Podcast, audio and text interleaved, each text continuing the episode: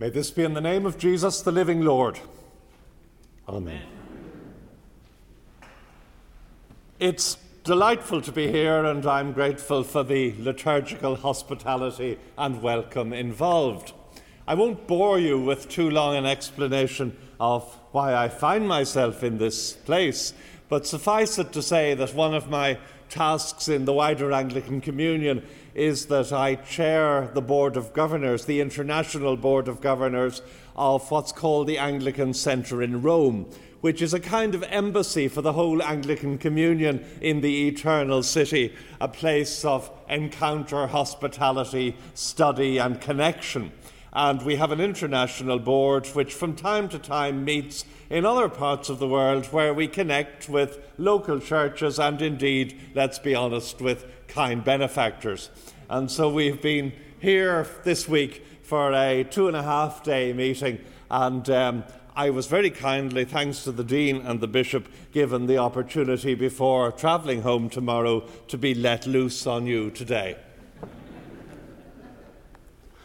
It is the feast of Christ the King, the last Sunday of the liturgical year, a Sunday when, as it were, we sum it all up contemplating the consummation of all things in Christ, the enthronement of Christ in glory, the contrast between the throne of grace, that is the cross, and the eternal heavenly throne. All of that. It's a day of celebration and of completion and of consummation before next Sunday it all starts again at the beginning of Advent. And of course, we say to ourselves, we have travelled a long way in our discipleship since we found ourselves here this time last year, which is the whole point of the liturgical year. Anyway, interestingly enough, there's an ecumenical dimension to the Feast of Christ the King, because it very much derived from the Roman Catholic revisiting of the shape of the liturgy after Vatican II, and it was considered appropriate, joyful to have a feast like this at the end of the Christian year. It hadn't previously figured in the Anglican way of doing things, and so, in a piece of receptive ecumenism, we borrowed it and we enjoy it.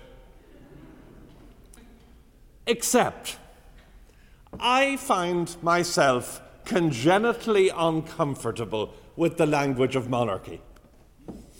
I can't think all that easily sometimes of king as an entirely helpful metaphor into the world of God. Although I know I'm veering into ignorant heresy in saying that. But nevertheless, the whole idea of monarchs and hereditary right and thrones and crowns is not quite where I was brought up, as it were. You and I live in republics. We dispensed with monarchy as a matter of principle.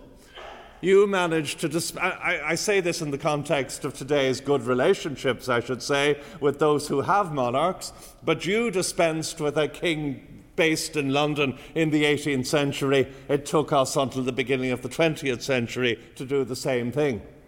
So I'm not good at crowns, monarchs, and thrones, except that I look in the mirror and I say to myself, Aren't you foolish to think you know nothing of thrones because you probably sit in more of them than anybody else?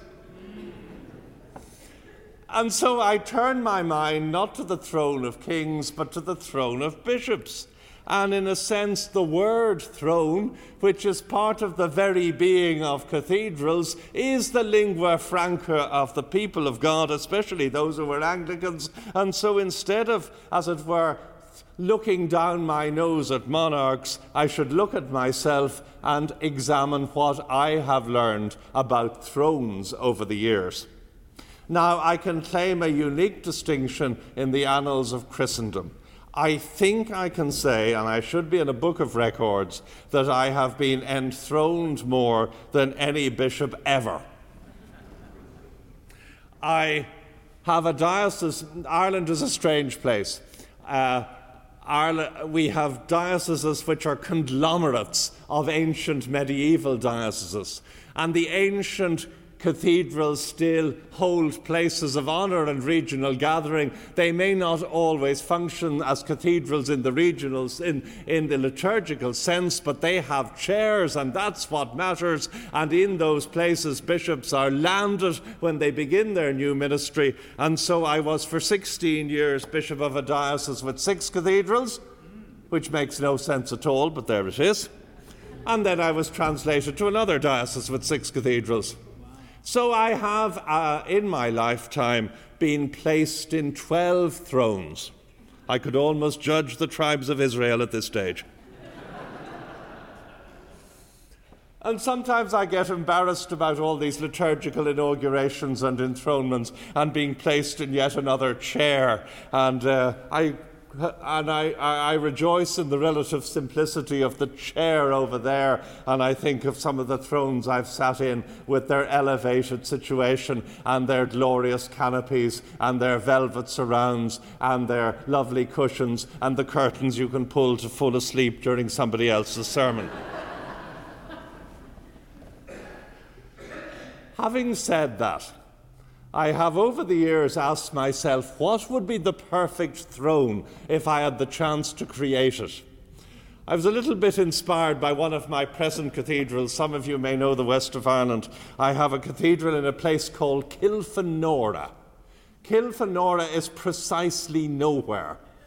It's in the middle of moorland, near the cliffs of Moher. There isn't an Anglican within miles of it.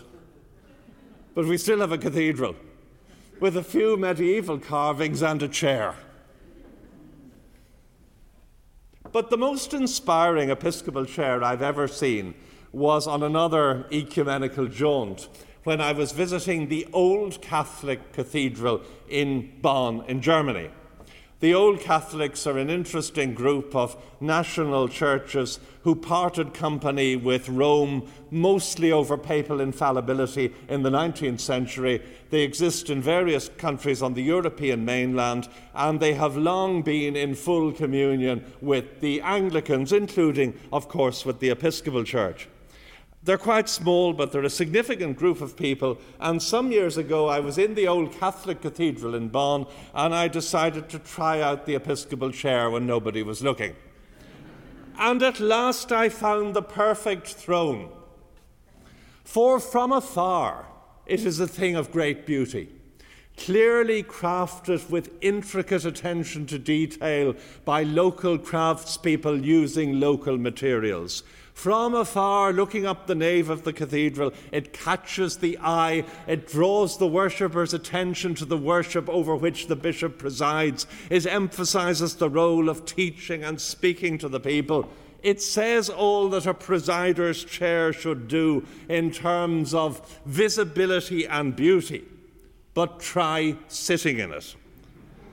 It is virtually impossible.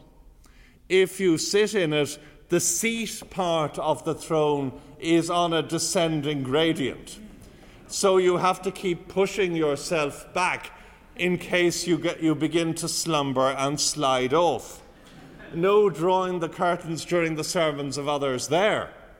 And furthermore, there is a knot in the wood deliberately crafted so that it hits the bishop's posterior in his or her efforts to find comfort. You cannot sit comfortably in this throne, beautiful as it looks from afar, and it is a reminder to the occupant never settle comfortably into the throne, always be somewhat ill at ease with yourself, and remember you may have to speak uncomfortable things to a disturbed world. So there was the perfect throne saying something through its combination of gnarled discomfort for the occupant and clear beauty from afar. It says something about the gnarled wood, yet the distant perspective of utter beauty that characterized the true throne of grace, which is the cross. And in a way, I might stop there looking at my watch, but I'll go on and say one more thing, if you can put up with it. It's often struck me when you're a bishop you're put solemnly into the throne, and then you only appear in the cathedral from time to time. That's why we have wonderful teams of deans and so on. Others really look after the liturgical round of the cathedral, and the throne largely sits empty while the bishop is off being wonderful somewhere else. And the empty chair, most of the time in the cathedral, actually says something powerful as it simply sits there. And we all know the power of empty chairs as you gather, I know this week for Thanksgiving or as we gather again for Christmas, there are always family members who can't be there. And it's often very appropriate to leave an empty chair where they might be to remind yourself of the meaning and the value of their presence. And in a similar way, the empty chair, the empty cathedra, the empty throne that dominates cathedrals makes its own statement. Because although the bishop is called to be in himself or herself a beacon for the church in certain matters, the bishop's calling is a microcosm and focus for the calling of all. So, what the throne says, it says to everybody. The bishop is meant to teach the faith. So are the people of God, who in their everyday conversations are meant to be intelligent and imaginative about why they believe what they do.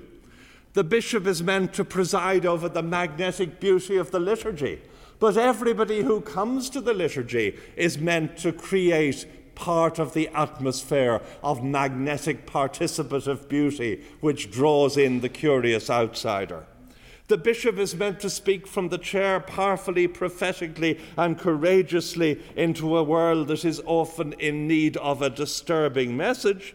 But then so is everybody else as you endeavour to give an account that is reasonable of the hope that is in you and how that hope connects with the culture of the world we know. In other words, the empty chair reminds everybody as opposed to the bishop, that almost they should be sitting in it. So we are all called to climb, metaphorically at least, into the empty chair to do its work and to enthrone ourselves. So there's no need to shy from the language of kingship. It can be the destiny, duty, and glory of us all provided our thrones connect us to the fabric and the power of the cross, which is paradoxically where all the ladders of kingship should properly start. Amen.